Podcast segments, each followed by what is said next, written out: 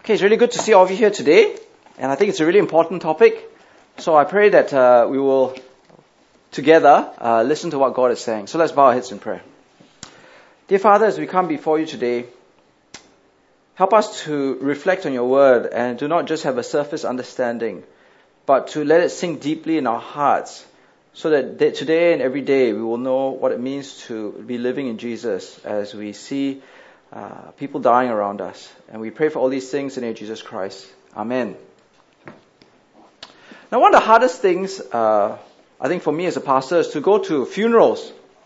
And what is really hard is to go to funerals of people who have died really unexpectedly. And I still remember some of those funerals like it was yesterday. Uh, the one of the girl who died uh, while she was still in Polytechnic. Uh, the one of the father who died suddenly of a heart attack. Uh, another of uh, a colleague who I said goodbye to on Friday, and by Monday she was dead. And I think the reason why it's very hard to go to these funerals is because people are unprepared for death. Uh, I think generally as a society, as people around us, we find it very hard to talk about death. I remember when I was younger, and we were at a family dinner and we were talking about my grandmother, uh, I started talking about when my grandmother was going to die. And my mother uh, asked me to shh, you know, keep quiet, don't talk about all these things. You know, how can you bring it, all these things up, especially when my grandmother was sitting at, at the table with me. Now, the thing is, we, we don't like talking about death, and death is often something which we hide away. Right? Death is not something which confronts us. Uh, you know, it's not very easy to walk into the ICU of a hospital, and, and uh, all the crematoriums and uh, funeral parlors, if you notice, are all hidden away somewhere in some corner. So the problem is that we are unwilling to confront the prospect of death, and it's like an uninvited guest in our life. But all of us, unfortunately, have to face up to death, even though it's an uninvited guest in our life. We can't hide it in a corner, and we can't shush it and ask it to keep quiet. So I think the question that we have to ask ourselves today as we look at this passage is, are we ready for death? Are we ready to meet death? Are we ready to meet our own death? Now as we look at this passage today, in 1 Thessalonians chapter 4, we see that the Bible has no problem uh, talking about death. Right? It doesn't shush us about death. It doesn't avoid the issue of death. It doesn't hide the problem of death in a corner. And as we look at 1 Thessalonians 4, I think the background is very important because as we've been seeing, if you look up here on this slide, Paul had gone through Philippi, Thessalonica, and Berea, and in each of these cities, he had faced great persecution. So as a result, we know that when he preached the gospel, he didn't spend as much time in these cities as he'd liked. Because as he was persecuted, he was forced to leave these cities very, very sharply and very quickly. So as a result, I think that he didn't actually have time to solidify. Okay, so he didn't have the chance to solidify and to ground the people into the deep truths of the Bible. They may have understood it, they may have heard it, but he didn't have time to, to really press it home because he had to leave so quickly. It's a bit like, you know, uh, maybe some of you haven't got this experience, but this is a very common experience for me because I cram a lot for exams, right? So on the night before, I'm always cramming information in my head. But if you ask me one week later, I forgot everything already, right?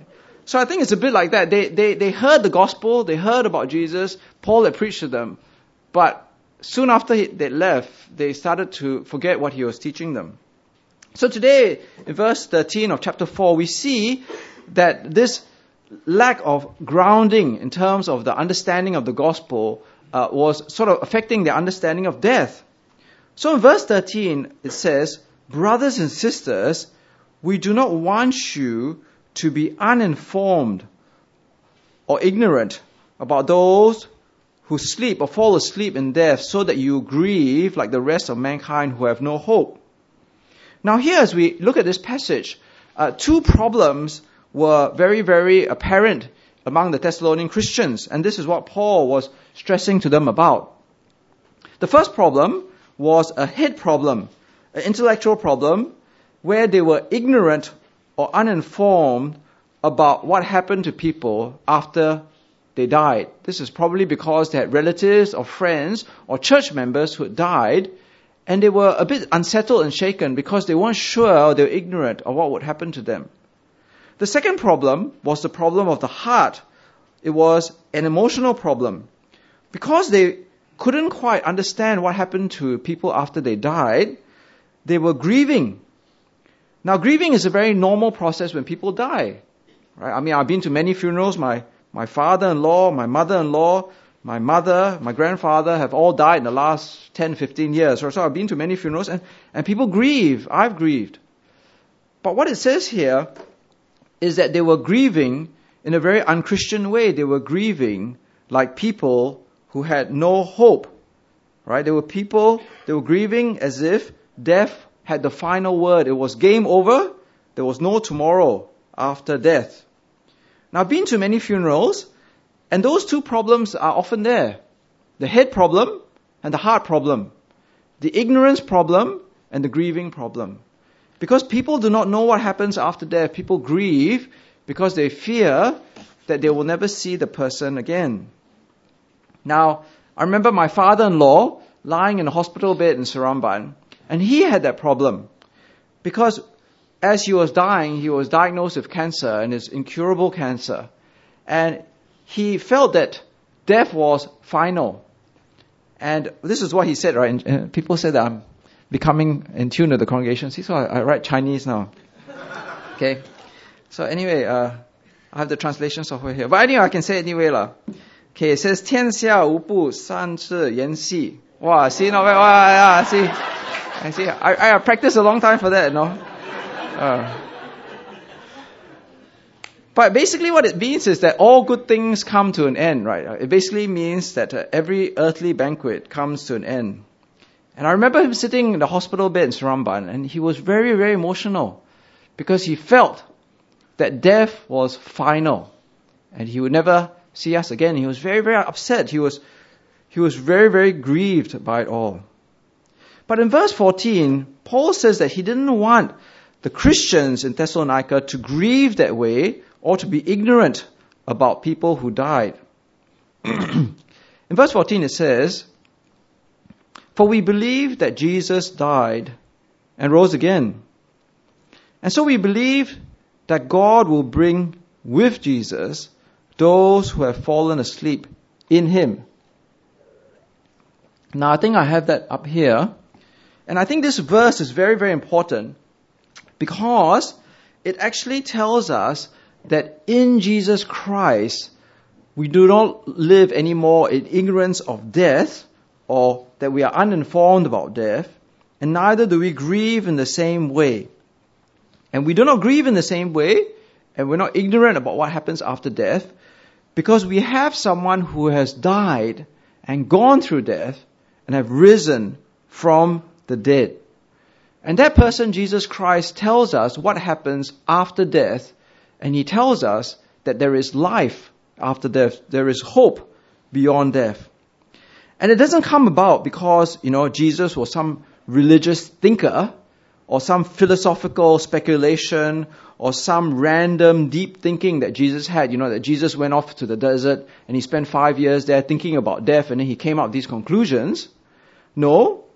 We know that we are not ignorant about death and we do not grieve because we believe, it says there, that Jesus died and that he rose again.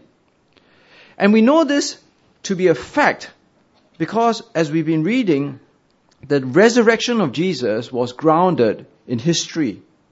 It was embedded into time and was evidence to us because eyewitnesses saw the death, the burial, and the resurrection of Jesus Christ.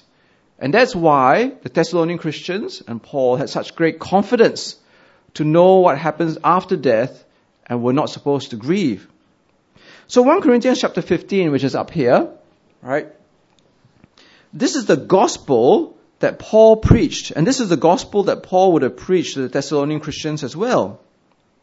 So he tells the Corinthian uh, brothers, he says, Now brothers, I want to remind you of the gospel I preached to you, which you received and on which you have taken your stand. By this gospel you are saved if you hold firmly to the word I preached to you. Otherwise you have believed in vain.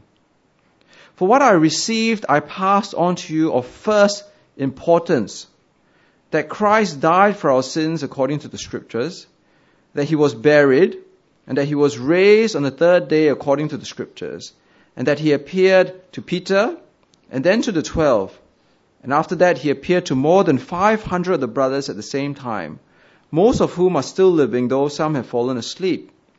Then he appeared to James and then to all the apostles, and last of all, he appeared to me also, as to one abnormally born. You see, what is the gospel that Paul preached to the Thessalonians? What was of first importance? That Jesus died for our sins, that he was buried, and that he rose again.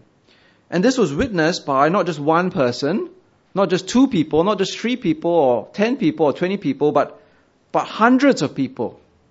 So therefore, the resurrection of Jesus is not a legend, it's not a fable, it's not a fairy tale or a myth, but it's a historical fact. And that's why we believe that there is hope beyond death. See, I remember how uh, a few years ago I met a young person uh, who said that actually Jesus was like Harry Potter. Right? Now, if you go to uh, uh, the, the, the, the, bookshop, you, you'll notice that Harry Potter is in the uh, fiction section of the, the, the, the bookshop. But the Bible is under the religious and historical section. See, Jesus is not Harry Potter. He's not the, the uh, figment of someone's imagination. He is someone in reality who did things and finally died but rose again.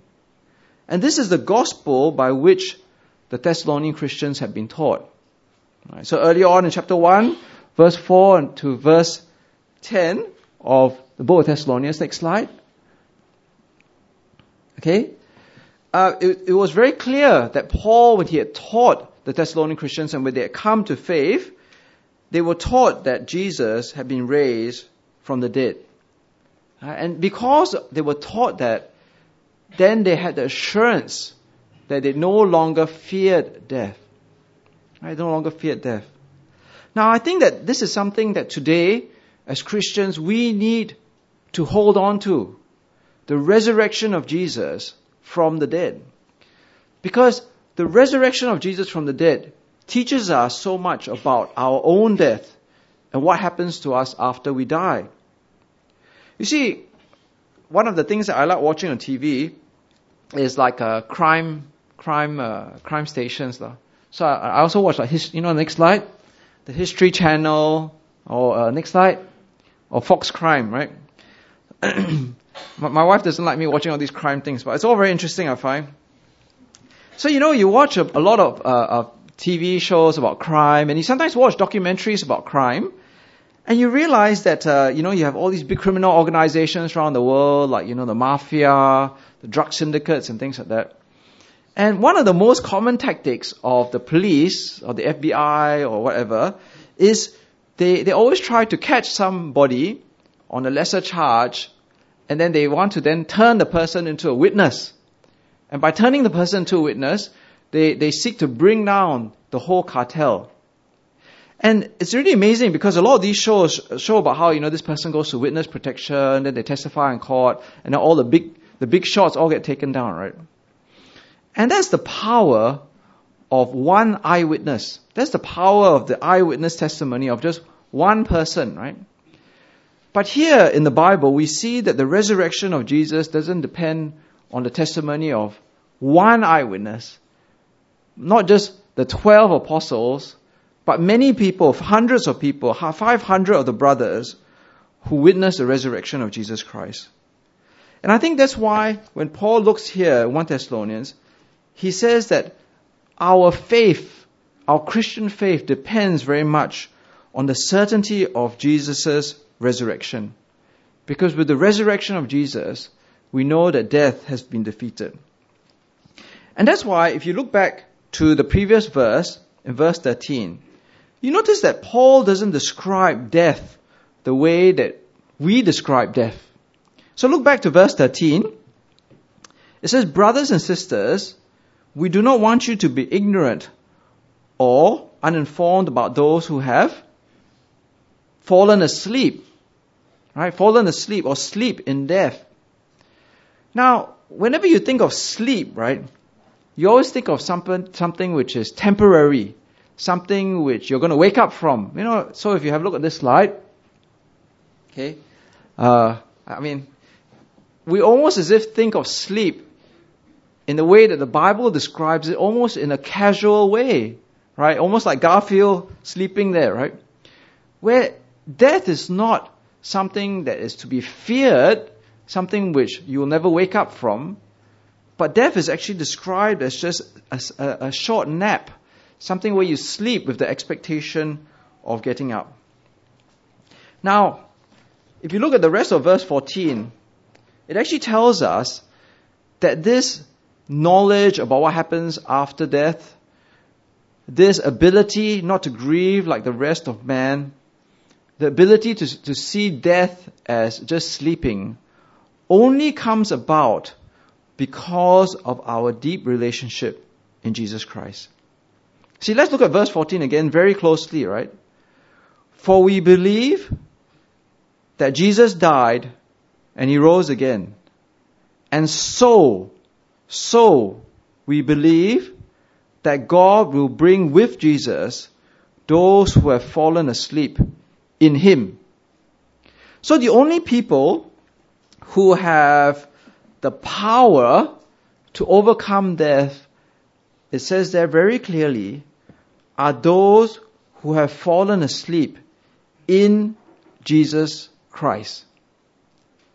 Falling asleep in Jesus Christ is the idea of being united in Jesus Christ at death. You see, it's such a radical thing, isn't it? Because uh, people buy insurance to you know avoid the reality of death, or maybe you think medicine can save you from death, or people have lots of plastic surgery to avoid the reality of death. But the only way that you will ever avoid death, you will ever really solve the problem of death, is to die in Jesus Christ. And that makes sense, isn't it? Because if Jesus died and rose again, if Jesus has the power to solve the problem of death, if he's defeated death, then it's only when we are incorporated and united in Jesus Christ that we too are able to die and rise again in Jesus Christ. You, you understand what I'm saying here? You see, if Jesus dies and rises again, then it's only when you're united in Jesus that you, you gain the power that He has to die and to rise again too. And that's why verse 14 says it so succinctly, right? So we believe that God will bring with Jesus those who have fallen asleep in Jesus, in Him. See, outside of Jesus, there is no solution to the problem of death. You see, if you're not united with Jesus from the moment of your death, then there is no unity when Jesus finally brings everybody to resurrection life again. And that's why it's so important, I think, that today we witness the baptism of, of Griffin, of Yu Leong, of Sean and Crystal, right? To see that actually they need to keep believing in Jesus, not just for the next year, but until they die. Right? Some people have this mistaken idea that, okay, once I'm baptized, I'm saved for life. Once I've said the sinner's prayer, I'm good with God. Right? But that's not what it says here. What it says is that when they fall asleep, you must fall asleep in Jesus Christ. You must believe and have faith in Jesus all the way from today to the time that you die. And then when Jesus comes again, you will be united with Jesus and you overcome death once and for all. Now, verse 15 to 18 uh, flesh out what is going to happen when we are united with Jesus Christ, when God brings with us Jesus. Okay, so verse 15 to 18 sort of paints the picture of what exactly happens when Jesus comes again to bring us with him. According to the Lord's word, we tell you that we who are still alive, who are left until the coming of the Lord, will certainly not precede those who have fallen asleep. For the Lord himself will come down from heaven with a loud command, with the voice of the archangel, with the trumpet call of God, and the dead will rise first. Christ, the dead in Christ will rise first. After that, we who are still alive and are left will be caught up together with them in the clouds to meet the Lord in the air, and so we will be with the Lord forever.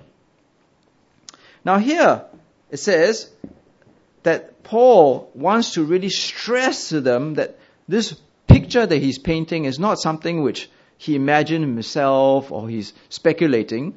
But in verse 16 he says the Lord himself, right? Sorry, verse 16, 15 says the Lord's word has promised that this is going to happen according to the Lord's word. And what is going to happen? It says the Lord Jesus himself will come down from heaven and when he comes down, he will make a loud command. And this loud command is a bit like a, a military commander, you know, commanding with authority and expecting obedience. And when he shouts out his command, he expects that the dead will obey and rise to life. And this voice is not the voice of a human, right? It's a voice with a supernatural quality. It's the voice of God. It's like the voice of an angel, the archangel. And this voice will be a voice of triumph and majesty. It's like a trumpet call, loud, but bringing triumph. And when Jesus speaks in this way with a command, with a supernatural voice, with a loud trumpet call, the dead will rise from the dead. Now, Jesus before we saw in his life had great power in his voice. Right? The voice of Jesus Christ had the ability to call the dead to life. In John chapter 11, if you see up here on this slide, Jesus, uh, when he wrote, uh, called uh, Lazarus, this is what happened, right? So, Jesus asked for the stone to be taken away from the tomb of Lazarus. And Martha said, But Lord, the sister of the dead man said, By this time there is a bad odor, for he's been there four days. Then Jesus said, Did I not tell you, if you believe, that you will see the glory of God? So they took the stone away, and then Jesus looked up and said, Father, I thank you that you have heard me. I knew that you always hear me, but I said this for the benefit of the people standing here, that you may believe that you sent me. Then he said, when he had said this, he called out in a loud voice, Lazarus, come out. And the dead man came out, his hands and feet wrapped in strips of linen and a cloth around his face. And Jesus said to them, Take off the grave clothes and let him go. So on that day, Jesus called and Lazarus came to life. But on the last day, when Jesus returns from heaven, when he calls again, all the dead who are, as you read there very clearly, dead in Christ, it says there in verse 16, will rise to be with him. But the, the, those who are living, it says there, will not be left out, right? Because those who are living will also be caught up. Is the idea of being pulled by this irresistible force. They'll be caught up together with the dead to meet Jesus in the clouds. But the main point of all this is seen at the end of verse 17, right? And so we will be with the Lord forever. And that word forever is a very, very important word, the word forever. Because you see, earlier on in verse 13 and 14, it just says that God will, will bring with Jesus those who have fallen asleep in him. But what does that mean? Does that mean that when Jesus comes, we will rise from the dead only to die again? Cannot be, right? It cannot be that Jesus calls them to, to, to life and then they die again. It says there very clearly, verse 17, and so we will be with the Lord forever. It means that we fall asleep, we wake up, and death is overcome, and we will never die again for eternity. We will never fear death. There is no fear in death. There is no confusion in death. There is no grieving. Because we just sleep for a while, then we rise with Jesus, never to die again. See, when I was looking for the books on baptism, right, I came across this book, uh, but I didn't buy it. But it was quite interesting that the title, if you see, is up here. It's called Forever. Okay, and then the, the little subtitle is, oh, next one, before that. Why you can't live without it. Right? Why, why you can't live without eternity, why you can't live without forever. And this um, author, if, if, when I read the back of the book, the next slide, said that many people, uh, Christians as well as non-Christians, has this thing called eternity amnesia. You know, amnesia is where you can't remember something, right? And he says that uh, for many people, we forget eternity. We live as if there's no eternity. We, we, we, we, you know, we've got this forgetfulness about the idea of forever. But as Christians, we are told that we live forever. That death is just a short sleep. And then you arise forever to be with Jesus, united in Him for eternity. And what he said was, he said that when you forget forever, when you forget eternity, then you only live for the now. But that's a mistake, right? Because people who live for the now fear death because they think that there is only a little short time that we live and then you die. But how different for the Christian, right? How different for those who believe that Jesus died and rose again because we will be with Jesus forever. And that means it changes the way we live in this world. It changes the way in which our priorities and our values are, and it changes especially the way that we, we see death, the way that we view death, the way that we, our hearts approach death. And that's why verse 18 is what we're meant to do with this information, right? Therefore, encourage one another with these words. Encourage one another so that people will continue to live in Jesus Christ. So that we will not be ignorant of what happens when you fall asleep in Jesus. So that you will not have the heart problem and grieve as if you will never see your Christian parents or your Christian relatives or your Christian friends again. Because you will see them because Jesus died and rose again. You see, I think one of the problems that uh, sometimes is faced when we look at, at passages uh, regarding the return of Jesus, which technically is the word parousia, is that sometimes, you know, among Christians, we argue about, oh, you know, is there going to be a premillennialism, a postmillennialism, or a amillennialism? But actually, instead of arguing among ourselves about these things, Verse 18 tells us that we are to be encouraged by the return of Jesus. The return of Jesus is actually what holds us and keeps us strong in our faith to the very end.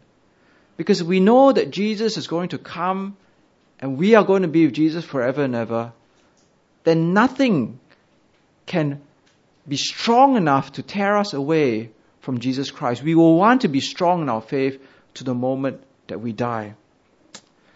You see, for these Thessalonian Christians, it wasn't as if they had low IQ, therefore they couldn't understand what happened after uh, people died.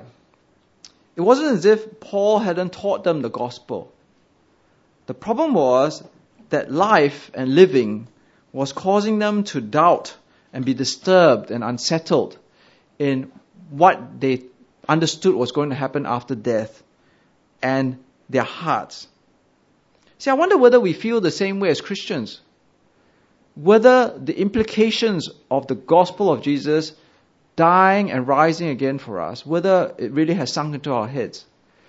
Because if we know that Jesus Christ died and he rose again and we have faith in him, then we shouldn't be afraid of death. Death should not hold fear for us. And we shouldn't grieve in the same way as people who have no hope.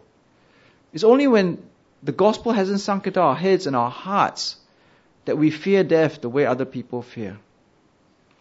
See, in conclusion, um, actually, some people in church give me books, right? So, anyway, some people in church, you know who you are, gave me these two books, right? And um, both those books are very similar, and both those books are really, really popular, right? They're both, uh, if you can see, they're both New York Times uh, bestsellers. I think one of them is number one. Uh, this one on the left. Uh, oh, both of them were number one New York Times bestsellers, right? Okay? Which sort of tells you that people are interested to find out what happens after you die. So both these books, um, uh, one of them is was an atheist neurosurgeon, and another one of, of, the, of this boy had uh, what you call uh, near-death experiences. So um, what happens is both of them nearly died for uh, quite a long, long time, and they dreamt or they experienced going to, to heaven or seeing heaven or something like that, right? And uh, that's why the title of the book is uh, Heaven is for Real and Proof of Heaven. lah. Now, it was quite interesting actually, I sort of, you know, sort of flicked through these books. But then actually as a, as a Christian, uh, I don't need to, to, to read um, about both the experiences, right? Because I already know heaven is real. I, I mean, I, I don't need additional proof of heaven because I already know that, that Jesus died and rose again and he tells me what happens after death. But I think the, the, the main problem I have when I read these books is both those books uh, tell you that heaven is real, but it doesn't deal with the most important question. How do you get into heaven? Yeah, okay, I mean, yeah, you had this near death experience, you see all these heavenly things, but, but how do you actually get into heaven? Right? It doesn't deal with that question. It just shows you that heaven is real. Um, it's quite unusual because when I was doing research for today's sermon, I actually did this search, right? And I found this other guy, and he also had a near-death experience, but he he he he met, he saw himself going to hell, right? so hell is real, right? So how do you actually get to heaven? Well, the Bible tells us today that there is heaven and it is real, and that there is heaven after death. There is hope beyond death. But the only way, right, the only way to secure that for yourself is to be in Jesus. Is to be asleep in Jesus. Only those who have fallen asleep in Jesus will rise together with Him when He comes again. So my challenge to you is, for those of you who do not believe in Jesus, if you're not in Jesus, then uh, there's great fear for death because you don't have the power to overcome death. But Jesus offers you that power to overcome death. You have to be in Him to overcome death. But for the rest of us, I think it's so important for us to keep persevering in faith till Jesus comes. If there are things in your life which are causing you to stumble or to grow weak in your faith, then, then look forward and see what happens in eternity. Don't have eternity amnesia, right? But to remember that, that there is an eternity for you and that you cannot afford to lose Jesus. I shared earlier about my father-in-law and how when he was lying in hospital in Seremban, how sad and, and grieving he was. But I was really uh, re- overjoyed because uh, he accepted Jesus before he died.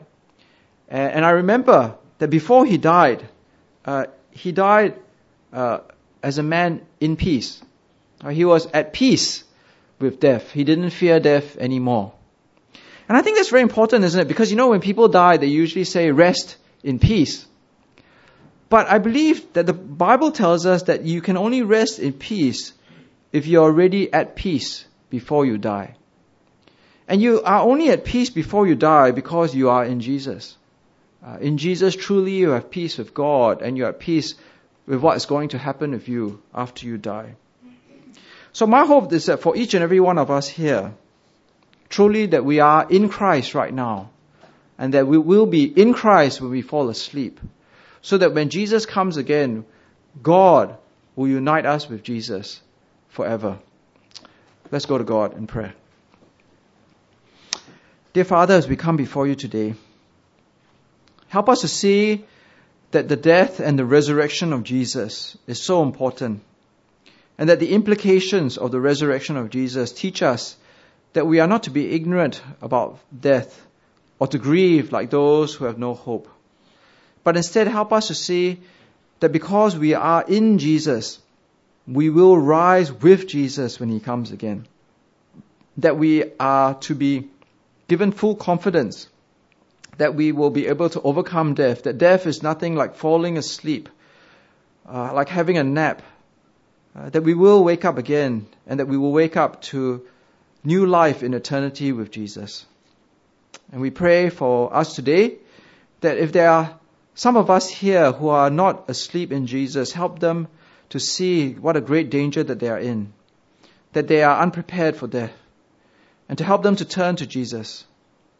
We pray also, Father, for the rest of us that we will persevere in Jesus to the day that we die, so that truly we will be filled with confidence to know that we will be together once again in heaven for eternity with your Son Jesus.